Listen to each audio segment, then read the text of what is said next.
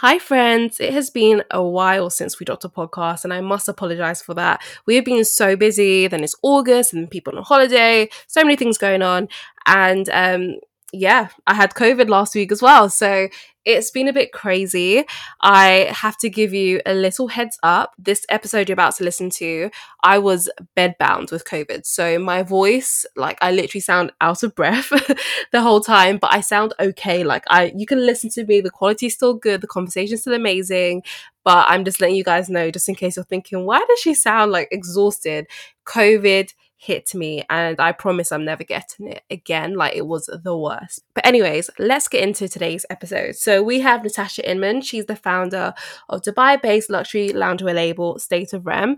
Leeds native, Natasha describes her upbringing as completely normal and predictable get good grades, go to university, and build a good life. This led her to study a maths degree and then climb the finance corporate ladder to where she's at now, juggling an intense 9 to 5 as a Middle East financial controller in Dubai in state of REM, her night shift. In this episode, we discuss her experiences as she navigates understanding the Arabic consumer from a British business owner's perspective, as well as her current challenges running State of Rem.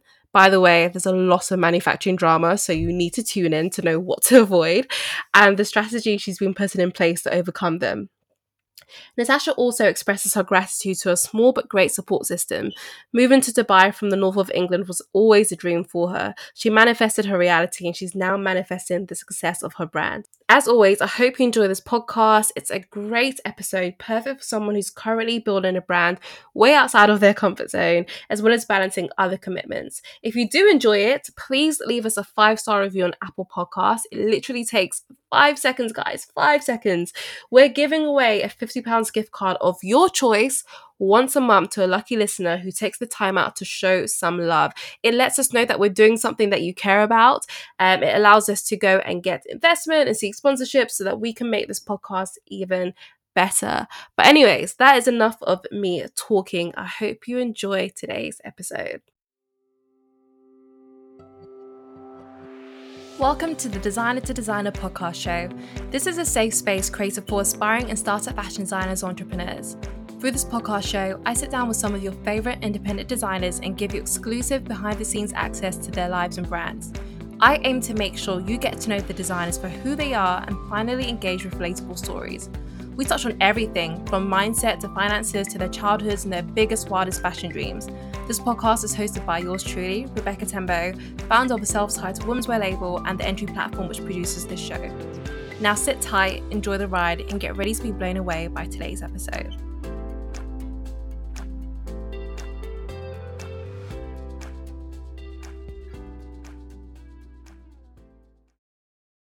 Hi, Natasha. Welcome to the Designer to Designer podcast. I'm so happy to have you here. Thanks, Rebecca. It's so nice to be here. Good. So, tell us a little bit about your early years, um, your education, your upbringing, and the moment that you fell in love with fashion. Yep. So um, I originally originally am from Leeds. I'm really fortunate. I have amazing friends, amazing family. Um, my circle is relatively small, but I have some, you know, really amazing people in my life. So overall, I'm I'm really lucky. Um, I would have said I'm a very normal girl. I kind of went through um, the kind of education um, stage, kind of growing up. So I went to uni. Um, I got a maths degree. Um, I fell into the accountancy qualification, and I've been kind of climbing the the finance career ladder ever since.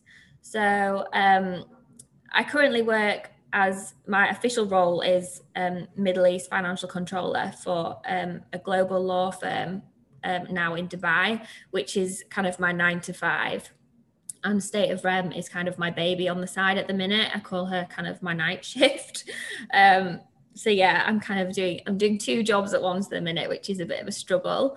Um, but fashion for me really has always been kind of a form of self-care um, i think the reason they call shopping like retail therapy is true um, i love how fashion makes you feel um, and ha- that's how really i've connected with fashion for since kind of i would say since high school really you know if you if you look good um, you feel good. And if you feel good, that has an overall impact on confidence, um, self belief, and kind of those feel good endorphins. Um, and I guess I'm the first one to say, like, my nine to five is pretty boring. It's very black and white. Um, but I am a very kind of creative person. So fashion's always been a way to express my creative side, especially since um, starting my brand. So um, yeah, I've always been kind of an advocate for self care. So fashion in its kind of self caring state has, has been in my life for a very long time. So how come you decided to go down the like finance route initially? Um, it was because I've always known that I was going to start my own thing.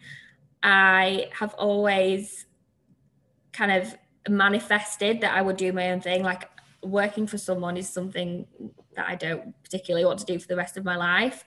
And I've always thought, well, if I own my own business, what is kind of the skill that I think is a really useful skill to have if you own your own your own business? And I think kind of being in the corporate world for this long and having not that I'd say that my master degree I ever particularly use now. I just look at numbers all day. But I think knowing your numbers and knowing like like not how to be profitable, but seeing the signs of kind of profitability are a really good tool that I think I've I've learned kind of going through this sort of corporate corporate world because at the end of the day like there's so many people who have side hustles but you have to remember like it's a business that has to make money. Otherwise if you're not making money it's just a hobby. That's how I see it. So you know, I think having kind of the numbers side, as much as it is a little bit dull, it has kind of helped me so far. No, that's such an important thing, especially in the fashion industry, because a lot of people are creative and they don't necessarily have the number side of things or the business acumen. So being able yeah. to like implement that into your business can definitely just like fast forward you. You mentioned that you moved to Dubai. Like, why Dubai? Why a different city, different country, different culture? So, you know what? I am a big believer in like manifestation, and I completely manifested moving to Dubai. I always knew, probably from the age of 24, 25, that I would I would move there for I don't know, I didn't know why I would move there, but I always knew I would kind of move. And I have lived in I'd lived in Leeds for 29 years, so I was so ready for a change. Um, I ended up moving to Dubai basically with um, my nine to five job. They kind of moved me over here, which was good for me because I always knew it would happen. Um, so yeah, that's why I'm here really. But I think moving from kind of a very routine life where you know everyone in the city, not everyone in the city, but you know, you like bump into people and all your family and friends there. It's kind of like a very cushy life in a way. And I've always wanted to kind of go out of my comfort zone and see how I could grow and see what would happen, kind of thing. And I think, um, like, yeah, like m- moving out of your comfort zone and kind of reinventing yourself as this person that you kind of want to be is something that I always knew kind of I would do. And, and that's why I kind of started my brand when I moved here because you kind of have, have a lot more time because you don't necessarily socialize as much. And obviously, the pandemic, it kind of gave us all um, a little bit of a kick, up the ass to like realize what we're doing with our lives.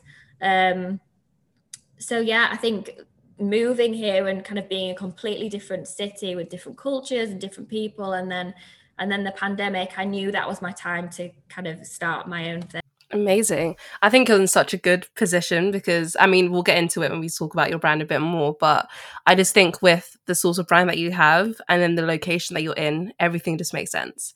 And I yeah. love that you just manifested, like, I'm going to move to Dubai. Don't know how, don't know when. And then it just happens. And you're like, well, I knew it was going to happen. So I feel like that's yeah. how I am when it comes to moving to LA because I'm like, I'm moving to LA mm-hmm. Soon. Yeah whenever that is, somehow we'll get there. So, yeah, it will definitely happen. That definitely. so you launched State of Rem in May of this year. Congratulations. Um, what was the most daunting aspect of launching, and how did you manage the emotional roller coaster of it all? so I think like every single person that I speak to who owns like their own business, um, I suffer so badly with imposter syndrome. Kind of like the thought of failing can really hold you back. And I think I've just, I still struggle with that probably, well, every day in a way. Um, but I think from going from kind of idea to launch stage was, I had like just so many doubts in my head constantly.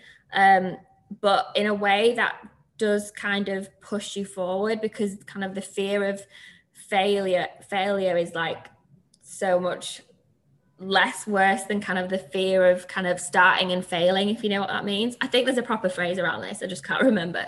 Um but yeah i would say um kind of i think it's just so important to have positivity in your day like start your day with positivity because i think sometimes like i personally got so overwhelmed in the stage between launching and sorry it, the stage between idea and launching because one i literally had no experience of fashion whatsoever. I had no experience of how business really works when it's my own thing when it's kind of a small brand that he's trying to create. And then living in Dubai, which was is still very new to me, kind of where to go, who to speak to, the language barriers, the culture differences.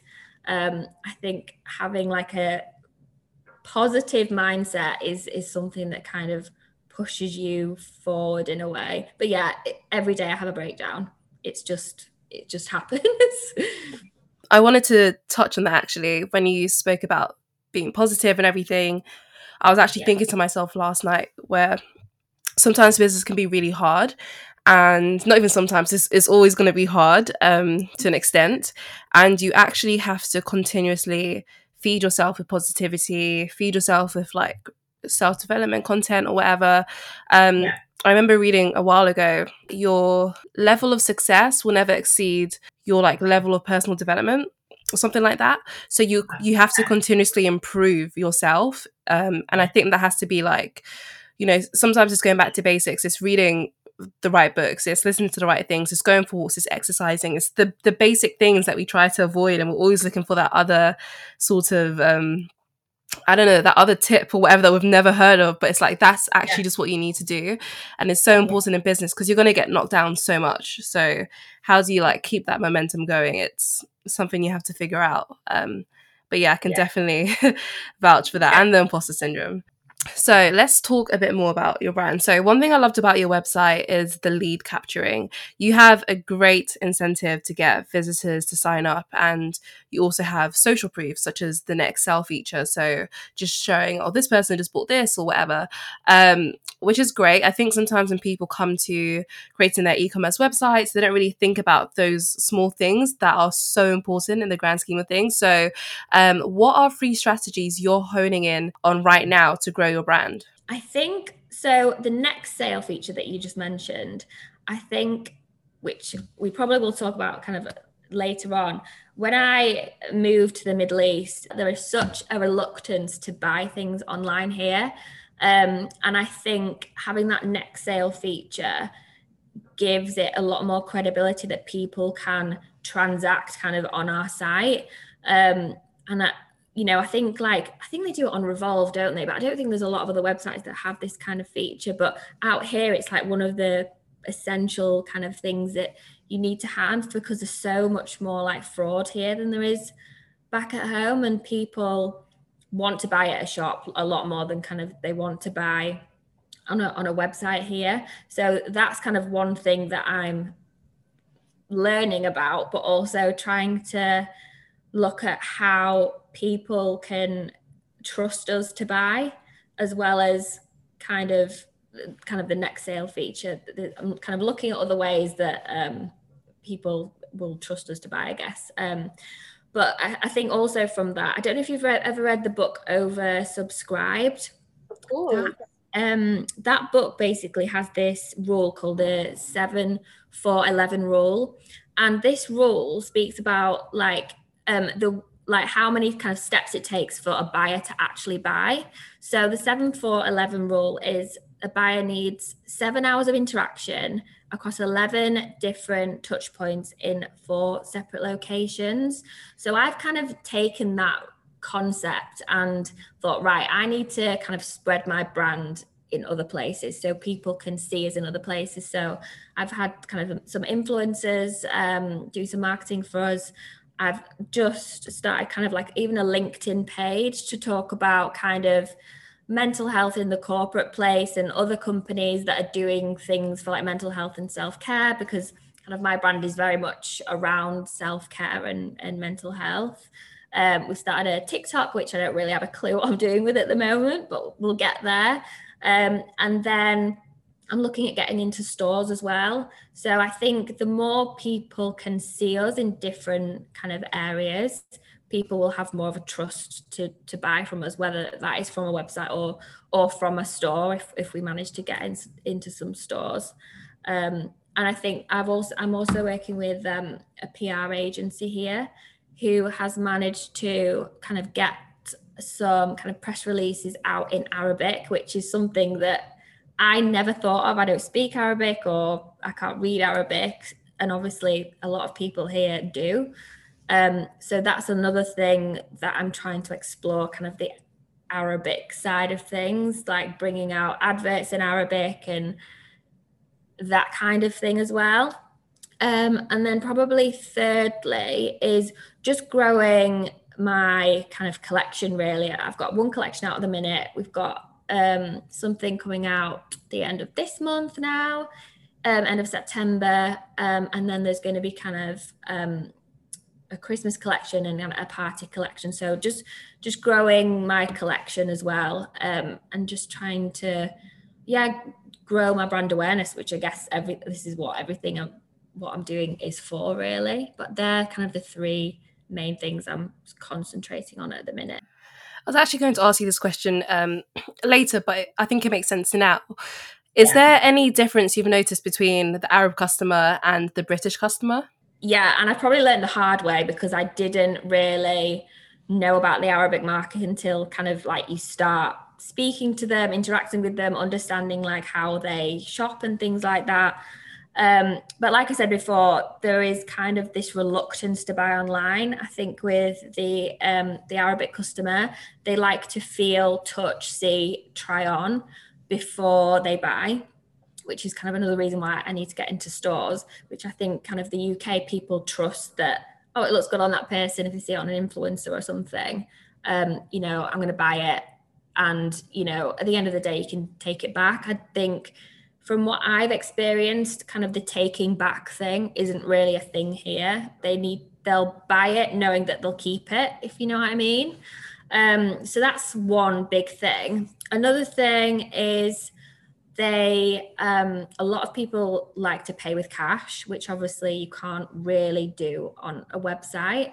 Um, well, you can now on our website, but it kind of has very strict kind of guidelines of what you can pay by cash. It's called like cash on delivery. Um, so they'll buy it online and then they'll pay cash when they actually receive it.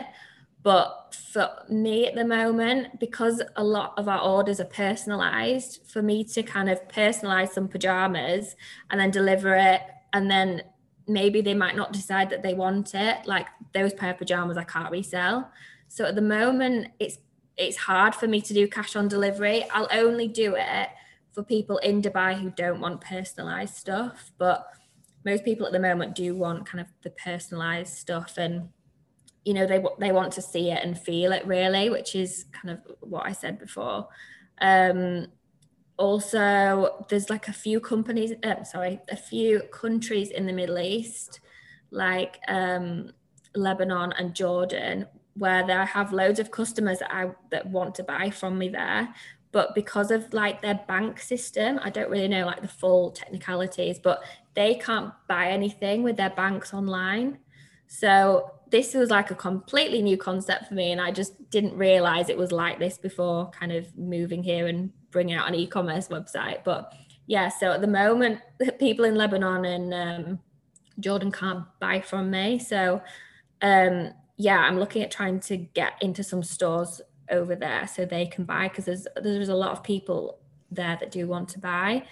Um, so I would say they're kind of like more of the negatives, but one really positive thing that I've noticed is when um, an Arab customer buys, they tend to buy in like bulk. They tend to buy like five for each of their sisters, and then one for their mom, and then one for their mom's friend, and then one for their neighbor's friend. Like they'll buy like loads, which is I think completely different to how people in the UK buy. So yeah, when you get like an order like that, I'm absolutely buzzing. um, yeah, they're like I would say like the main things, but there is quite a few things like in terms of sort of um, you know speaking to them a lot. We get so many like emails and DMs in Arabic, which I struggle with. So yeah, I'm looking to kind of I'm looking to in the next few months hire someone that can help with that. Um, so your garments are manufactured in the UAE as well. How have you found the manufacturing process, and why did you choose to manufacture locally? Um, it was literally the worst experience of my life.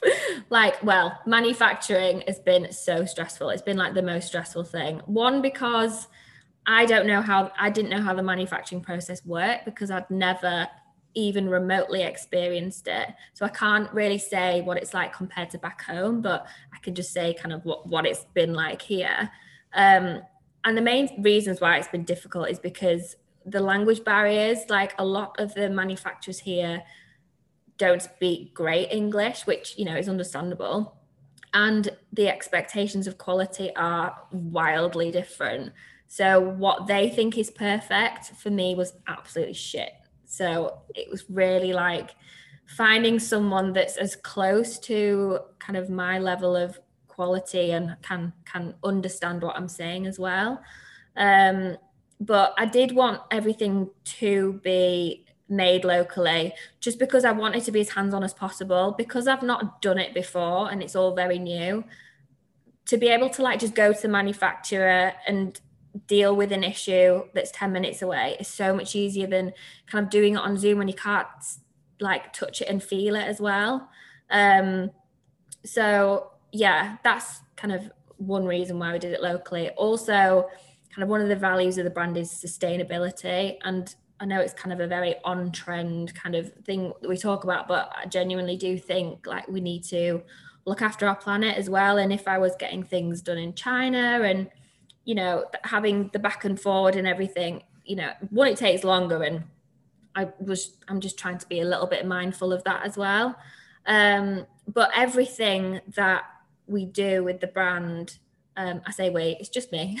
Everything I do with the brand um, is done here. So all the materials I get from here, all the boxes that they're kind of um, packed in, I get from here, the materials, the manufacturing, everything is here just because I like to understand the process as much as possible. And if I can kind of give guidance of how things could be kind of like a bit more efficient, then like I like to do that. I like to be very hands on until I can kind of fully trust um, kind of a manufacturer, which I can talk about if you want, because our first manufacturer we do not work with anymore because we had like a really shit experience with them. Um, but yeah, I mean, it's always going to be an ongoing process. Like supply chain efficiency, I, I, expected it not to be good from the start, just because of all the different reasons I've just said. But um, yeah and i think when i mean when i've listened to other people speak about it it's always one of the biggest things you know finding a manufacturer that produces quality items in the right time frame and everything like that. So i didn't expect it to be easy. No it makes complete sense. Um, if you feel comfortable please share like what happened with your first manufacturer and why you've stopped working with them. Yeah so um i don't know like the technicality the technical terms of it but you know when they act like a broker and then they like speak to the actual manufacturer factory? So that was the kind of setup it was. Um so yeah we found this manufacturer through kind of speaking to a british guy that made suits here and he kind of um, recommended them to us so we went and it kind of it kind of was all absolutely fine. We placed the order, the samples were good. Um, and then we had to pay like a 50% deposit to make the um, to make the order. And then we were planning on actually launching the end of um, March. So the manufacturers said, right, we'll get everything to you at the beginning of March. And we had our photo shoot photo shoot booked in kind of mid March, and then we were going to launch end of March. Anyway, literally like two days before um, they were, we were meant to get everything, they basically said that it was going to be like a two month delay, which I totally understand that like delays happen. But the fact that they told us so late on and just like the attitude of like how like they spoke to us and kind of we well i just kind of said like why did you why did you just tell me like now? Why didn't you tell me weeks before? And they're very defensive and um, just to make the stab wound even deeper kind of at the end of the process they added on an extra 30% um, from what we agreed which is something that i don't think you would really get back at, get back in the uk because um, you would usually have a contract, but every single manufacturer I've spoken to here will not do a contract, which I find bizarre. But at the end of the day, we just kind of had to like take a leap of faith and see what would happen. But we kind of shot ourselves in the foot because, yeah, we had to pay this extra 30%, which we were like, didn't really have, to be honest. Um, so yeah, our kind of launch date was pushed back. We lo- we lost money on the photo shoots that um, we had planned, and there was just no um, kind of um, like empathy from them. Like they knew my situation that I was kind of working full time. This was sort of my side hustle that I was trying to really build into something big. Um, you know, I didn't have endless amounts of money, endless amounts of like time, like everything. Um, they knew under, they understood like what I was doing basically, and I just felt there was no kind of empathy there. Um, but yeah, it was just like a really awful experience, just because I feel like at the end they they kind of fucked me over with with the extra cost that came out of nowhere, and they, and still to this day I don't really understand what it was for. Um, but um, I, to be honest, one positive that did come out of that is during this like two month period where I was meant to have launch but didn't, but everything was pretty much ready in terms of what I could do. I did end up rebranding and it does look so much better now than it did before. So in a way, I'm kind of glad it happened because my logo before I just kind of did on my own. But yeah, in that two month period, I got like an expert to give me like a brand vision and change the logo and everything. And yeah, it does look better now. So I have to just keep focusing on the positive and not think about that and what was the reason for the two month delay? Because like I said, delays do happen, but two months is a huge amount of time, especially when you're only told two days before you're meant to get the pieces. Don't know because they didn't really give me a proper answer. I think they had possibly like a prior like a bigger order that had just come in obviously for a lot more money and a lot more volumes than, than i was you know wanting and I think they prioritized that to get the money in. Um, that's what I personally think happened. Um, you know, I think they were giving me all sorts of bullshit answers like, oh, the factory's burnt down, oh, everyone's left, or, you know, just like stupid answers that you just know are not right. It's just kind of, yeah, it just, it wasn't a good, um, it wasn't a good time. That's probably the worst kind of time. It does happen. Um, and that's the thing, especially if you're not able to sign a contract. I guess it's just because if they're not willing to sign a contract, it's because they know that they might mess up and they don't want to yeah. be in that situation. So um, it's a shame, but ugh, it happens to everyone. Like the, every single designer that I've spoken to has a horror story to tell when it comes yeah. to their manufacturer, and it, it takes some time to find the right one. And a manufacturer that works for somebody else might not work for you and vice versa. So that's why it's even so tricky to recommend, unless it's like a really close friend or something, just because it's like they actually might fuck up your pieces. So in your Instagram bio, you mentioned that you donate to a mental health charity. Um, and obviously, through this conversation, you've spoken a lot about self care and everything. You um, said that on LinkedIn, you're using that to speak more about mental health as well, which is amazing. Um, huge advocate for mental health. I've spoken quite openly about like my challenges and everything. So I love that you do that. Um, tell us about the charity that you support, how you came across them, and what inspired you to actually actively do something versus just saying, oh, like we care about you and mental health this, but you're actually putting your money where your mouth is. Yeah. So I always knew I was going to do something. When I thought I need to like build my own business, I always knew it was going to be about something around helping people with mental health before the, even the fashion thing. So for me, it was always going to be a non-negotiable.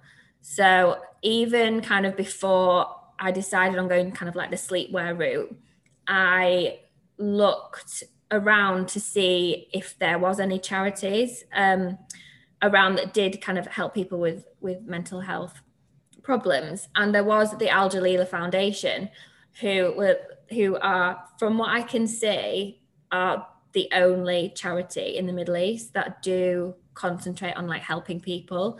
Um, and the process is is I think it's a bit different than back home. Obviously, I've never done it at home, but um, here you have to apply and go through like a process of registering with the charity, they have to kind of audit your company and business to check that they want to partner with you. And then you have to apply for a license. So it, the whole process took about six months. And I applied for um, kind of the license before I even knew what my brand name was. Um, I had a feeling at that point it would be around sleepwear, but I didn't know what my, my brand name was or anything. But I applied and I kind of went through that whole process. Um, and I think we got approval, I think it was like June. So it was even after we launched. Um, so in terms of like which, why did I choose that charity? It was pretty much the only charity in the Middle East that would that is helping people with mental health on this kind of list that you can like register and be licensed with them kind of thing. Um, and i think um, in terms of like why mental health like you just said i've struggled with it in the past. I have so many friends that have struggled with it. Ex-partners have had it and i've had that whole thing family members like and especially moving to the middle east i feel like over here it's like the uk maybe 20 years ago like barely anyone speaks about it. There is such a stigma around mental health. Um, and just to give you kind of an example, so I know back home, so as, as morbid as, as morbid as this might sound, but you know, if you attempt to commit suicide back home and you if you're unsuccessful, you know, you can get help. But here, if you attempt to commit suicide and it's unsuccessful, you get a fine and you get put in prison. So it's a completely different kind of um, mindset around mental health here. And that's why it was so important for me to do a kind of build this brand around it because I know that, you know, maybe in 20 years' time, here it might be like it is in the UK where it's a lot more spoken about and people share their experiences a lot more. And there's an environment where you feel a little bit more comfortable speaking about it. Um, so yeah, for me, kind of the mental health thing was was always going to be a non-negotiable. Like the day that we got approval from Al Jalila was like the best day in the whole process for me. Like even better than launch day because I was I'm just so passionate about kind of like helping people in the way that I know how to. A really random fact actually. Yeah. And it's something that stuck with me for years, even before like thought about moving out here. So there's a song called um when It Happens to You by Lady Gaga that came out years ago. I don't know if you've heard of it, but basically, that song is all about kind of suffering as a woman. And as soon as that song came out, it reached number one in Saudi Arabia. So I just interpret that as like there are so many people, especially women, suffering in the Middle East, but they don't have a voice or they don't feel comfortable sharing. So I just thought, like, wow, the fact that that song became like number one here, there is definitely people here suffering. They just don't know what to do about it. So yeah, I feel like that has also like assured me that, you know, I'm doing the right thing, if you know what I mean. It definitely says a lot. yeah, that's what I think. Speaking of mental health, so according to Forbes, um, 72% of entrepreneurs either directly or indirectly face mental health issues due to their businesses, which I am not surprised at all. So, obviously, we've spoken about your challenges and everything, but I'm curious as to what you do to help yourself with your mental health in terms of business and in terms of also balancing it with your nine to five. One really important thing, which I think is overlooked completely, is kind of your support bubble. You know, I don't really have a lot of friends here, but I moved out with my partner who is like the unsung hero really with my brand because he has helped me so much. And he never ever kind of like what's the word? Kind of like gets annoyed if you know we can't go out on weekend or we can't go to the beach on a weekend because I'm just so like every weekend I work on my brand. Pretty much every evening I work on my brand. And for him to like be accepting of that helps me massively. And I think if you had like a bubble that's not as supportive, I don't, I feel like I don't know how people do that personally because I think that's just one really important thing. And I'm very lucky to have that.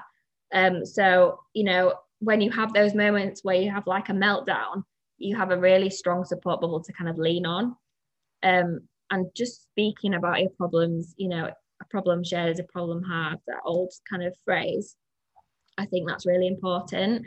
Um, in terms of like balancing my nine to five and this, it's been a struggle and I kind of still struggle with it and I don't have the magic formula. But one thing that really does help me is just concentrating on like the next hour. What have I got to do like the next hour? I'm not going to think about what I've got to do tonight or like a meeting I've got this afternoon, what have I got to do the next hour, and just concentrate on that. Um, I, I put like a video up on my personal Instagram the other day about like it's called segment intending, and it's just really helped me not get too overwhelmed because the worst thing is kind of work waking up on a morning and think, oh my god, I've got to do nine hours at work, and then I've got to fit in the gym, and then I've got to clean the house, and then I've got to do another five hours on my brand. Like it can be so overwhelming, and you can just think, well, I'm just gonna not bother, kind of feeling. So, yeah, I think just kind of take each step at a time, each hour by hour, or however people like to work. That's really helped me. Um, and then also just like being kind to yourself because, as you know, because I know you you're in a similar position, you know, it is we're not like super women, like we can't do everything at once. And if you kind of just appreciate maybe one weekend you just need to have a weekend off. That can do like so much to you like the next week. You might be a lot more productive you might get loads more done. So i think it's it is just kind of looking within as well and just understanding like i am so burnt out i can't do this anymore. So i need some time out and just having that kind of relationship with yourself if that makes sense Definitely. I need to be nicer to myself. I'm a bit of a meanie. I bully myself. It's not good. but it's only because you want to succeed. You want to do good things. But no, it's so true. Yeah. I love that. Um, we also love your Instagram reel. The team and I were speaking about it on your personal page. So you show your customers like what building a brand looks like in 40 seconds. How do you connect and build relationships with your audience through social media? Like what's the most important thing you would advise any other small fashion brand? Um, so I'd say this for me, I'm still completely like learning how to connect with people on my social media. I kind of started my own new personal one when I started my brand because I wanted to show kind of the other side of business, which especially um, like building a business in the Middle East around mental health, which I know is very specific, but just kind of the difficulties and around that, especially in this region.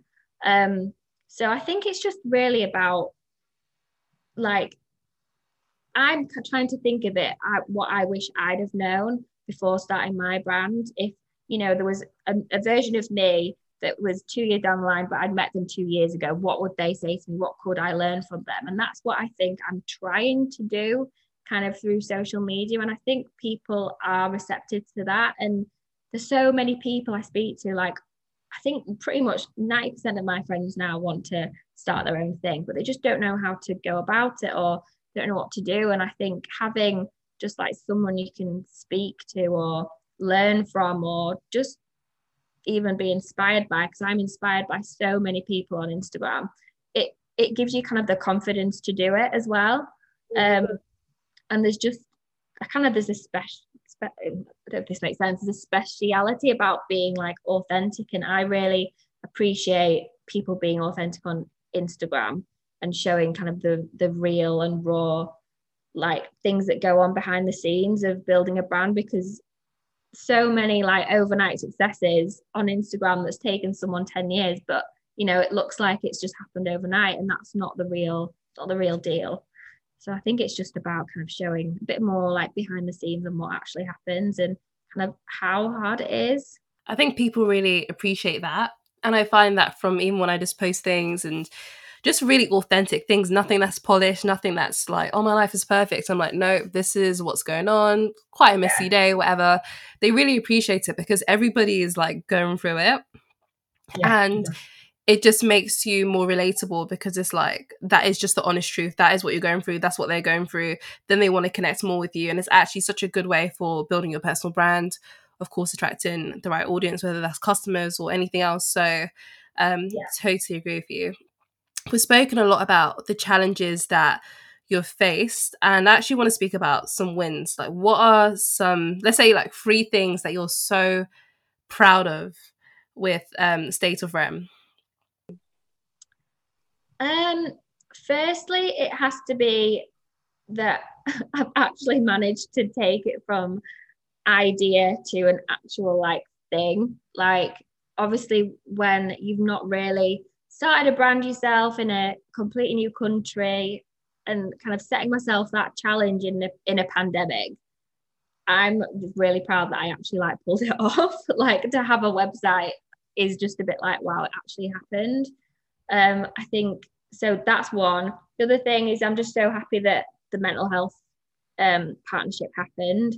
Like i said like the day we got approved was like the best day in this whole process because you know if i can help at least like one person in the region like feel a bit more comfortable with it or know which charity to go to to speak about it or even like take some kind of self-care tips away from us as a brand like that is doing a lot of positive in this region i'm not saying i'm groundbreakingly going to make everyone speak about mental health in the region but you know like small steps i feel like there's no one from what i can see doing that really in the region in terms of kind of partnering up with a mental health charity. Um, and I think the third one probably is as much as I have like a meltdown three times a week, I've just stuck at it, stuck at it because I guess like the passion to make it work is always gonna outweigh everything else that I've ever felt, like the lows of kind of the whole process. And I think, you know, it shows resilience, I guess. But, you know, every everyone that you kind of listen to on podcasts and reading books about kind of their brand, everyone just says, no matter what, just keep going. And I think there is kind of like it's a bit of like a, a, tip, really. You just have to keep going.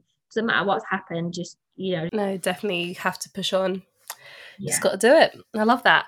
Um, if you could go back in time and do anything differently, what would you do? Um, I would have definitely researched how people buy here um, because I was just so naive. I just assumed people kind of bought here the same as they did in the UK in terms of like, you know, buying online. Um, yeah, I would definitely have kind of researched that more. But you know, hindsight, is the wonderful thing. And if there's people listening to this podcast now and they're thinking about um, starting something up in the Middle East, at least they, that they know that this is how people kind of shop. People want to feel and touch and see it in real life before they buy. Um, so yeah, it, it probably would be that, but I mean, we're trying to resolve that in terms of kind of getting into stores and things. And there, there are there are a lot of kind of e-commerce um, businesses here, which I am sure are feeling the same.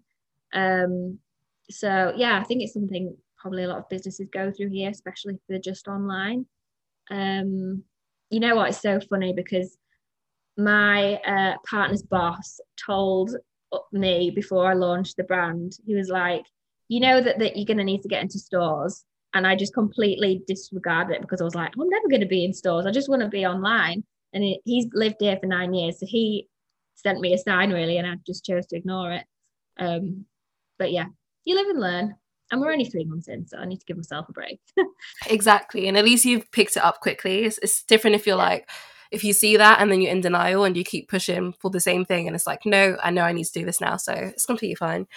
Um, is there anything that you're noticing that maybe stores kind of like expect from brands that want to be stocked there? So i've had uh, quite a few uh, kind of meetings or calls with kind of a few different stores. And so far everyone has been very positive about um, my brand. I just think that they might want to see like like another collection just to see like where it's going and kind of it, it obviously just having one collection out and it's silk so it's quite an expensive like it's an investment piece really. It's, it's investment sleepwear. Um i think they're wanting to see like what what we're going to do next to see what kind of um sort of collection we're, we're going to bring out. But in terms of the process of getting into stores you know here if a buyer so basically i'm not sure if this is the same as back home but basically you send your stuff to a buyer and they kind of do a bit of an audit of your company and you have a, uh, like a call and stuff. Um, and then they basically make the decision of well how many units like which stores we're going to put it in how many. Um, and then it's just a case of like manufacturing that amount that they want and then um, kind of sending it to them because we, we we would do like a wholesale type of um, arrangement with them. Um, so it's not been as difficult as I thought it would be um, in terms of like the process.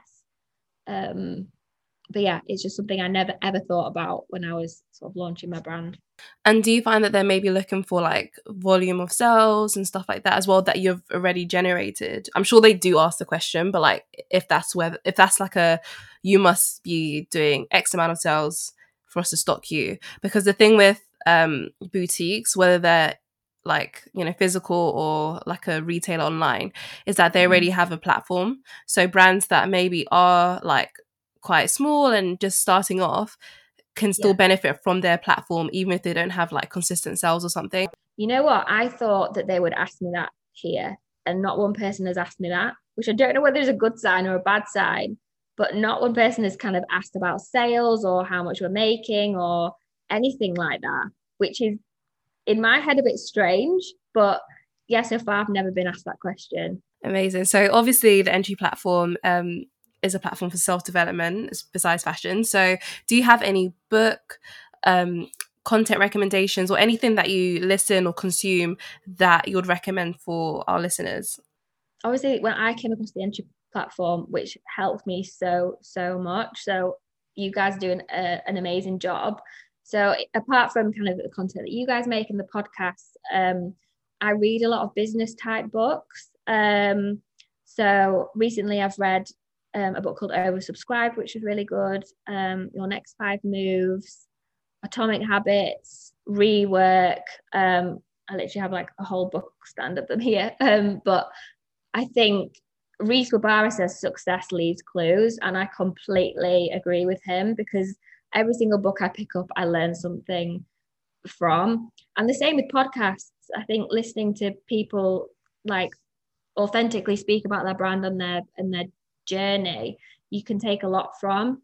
Um, but on the flip side, I would say, and I'm not saying that I'm a finished article at all, just from my experience, there's no magic formula, and there's going to be different challenges that that people face. And I think as much as one book can tell you one thing and another book can tell you maybe the opposite because you will get conflicting information from reading and ta- and listening to podcasts you are your own brand. And um, holly tucker talks about kind of a brand heart like you are your own brand heart. So i think you always know deep down what the right answer is. Sometimes you want to kind of reach out to these other pieces of content or listen to podcasts or whatever to find the answer. But I think always you know yourself what the answer is because you are your brand as such. Like you you make the decisions, you know who you want to be. So yeah, I think it's a little bit of everything. Love that, love that. And I think I've read all of those books as well, besides Rework. That's the only one I haven't read, but um, they're all amazing. So thank you. And um, finally, where can our listeners find you? You can find State of Rem on stateofrem.com. We um, deliver globally and you can find it on Instagram at State of Rem. And then me personally, I'm at Tash underscore. Perfect. Thank you. Thank you so much for being on the podcast. I absolutely love speaking to you. I really enjoyed speaking to you as well. So thanks for having me. Thank you so much for tuning into today's episode. I hope you're inspired to take action on your dreams right away. If you enjoyed it, please leave a five star review on Apple Podcasts. This really helps us expand our show and reach more people just like you. Until next time, keep striving and thriving.